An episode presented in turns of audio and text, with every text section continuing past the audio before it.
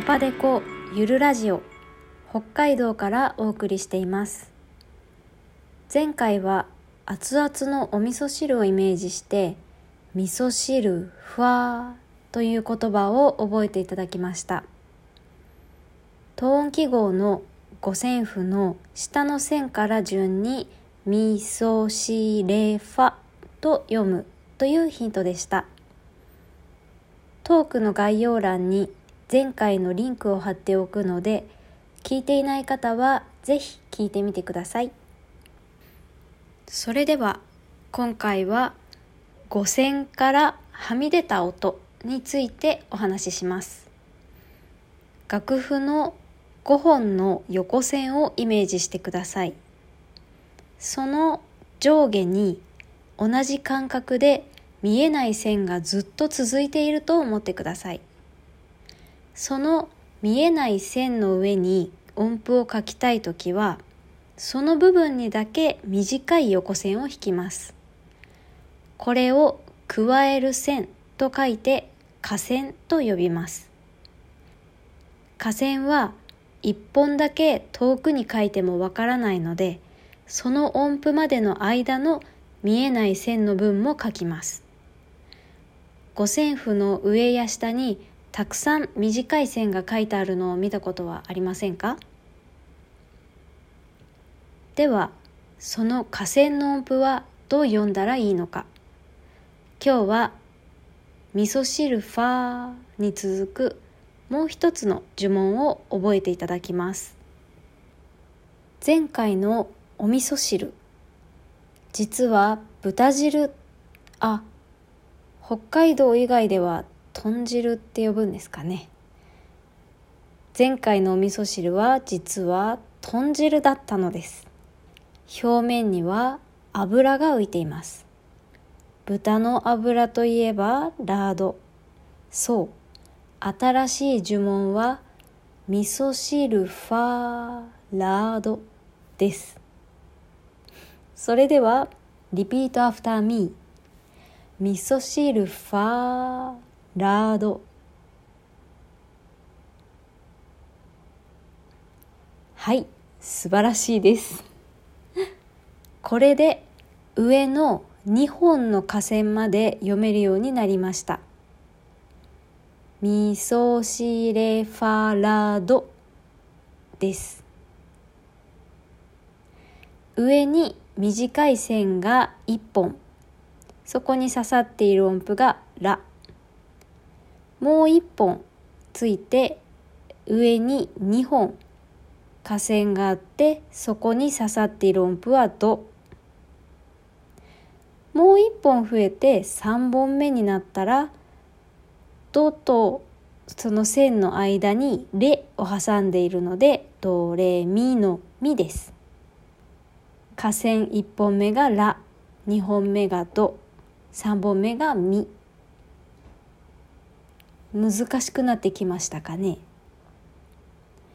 実際に楽譜を見たり自分で書いたりしてゆっくり確認してみてくださいね。これで最初の味噌汁の「み」に戻ってきました。あとは永遠にミソシレファラドミソシレファラドの繰り返しです。上にどんどん上がっていく時は。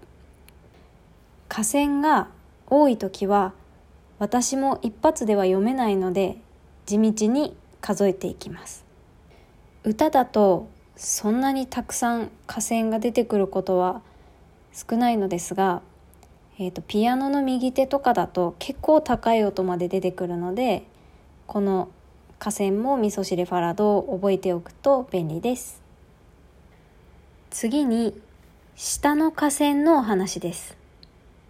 ここまででもう頭がいっぱいだよという方はここで一旦お休みして続きはまた改めて聞いてくださいね。ではやり方その1 5本の線の下の河川一本に串刺しになっているのは「ド」と覚えてしまうというやり方です。子供の頃に学校などで音符を習う時に最初に覚えるのはこの「ド」のことが多いのではないでしょうか。私は、えー、ピアノを習い始めた時にお耳が生えているのは「ド」と習いました。この「ド」だけ覚えてその下はひたすら数える。お耳が「ド」その下にくっついている見えない線と線の間は「し」次の下の線は「ら」という感じです。ドシラソファミ一個一個数えていきます。下の下線があまり出てこない楽譜を主に使う方はこのやり方でも大丈夫だと思います。ではやり方その2下の下線がよく楽譜に出てくる方はもう少し早く読みたいですよね。その場合は味噌汁ファーラードで覚えた味噌汁ファーラードを今度は上から順にドラファレシソミと覚えます。これはひたすらつぶやいて覚えてください。はい。 repeat after me。ミソシレファラードドラファレシソミ。もう一度。ミソシレファラードドラファレシソミ。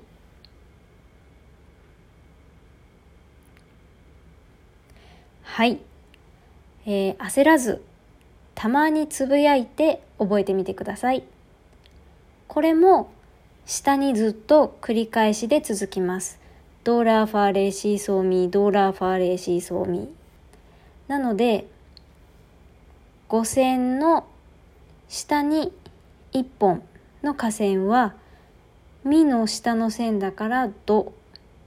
そこから線に串刺しになっている音符は下に向かってドーラーファーレーシーソーミーとなります。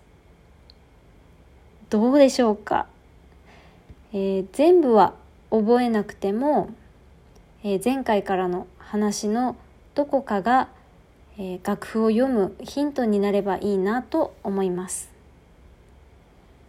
えー、長くなりそうなので今回はここで終わります。次回はいただいたお便りを読みながら平音記号の五線譜の読み方などについてお話ししようと思います。それでは今回はこの辺でパパデコでした。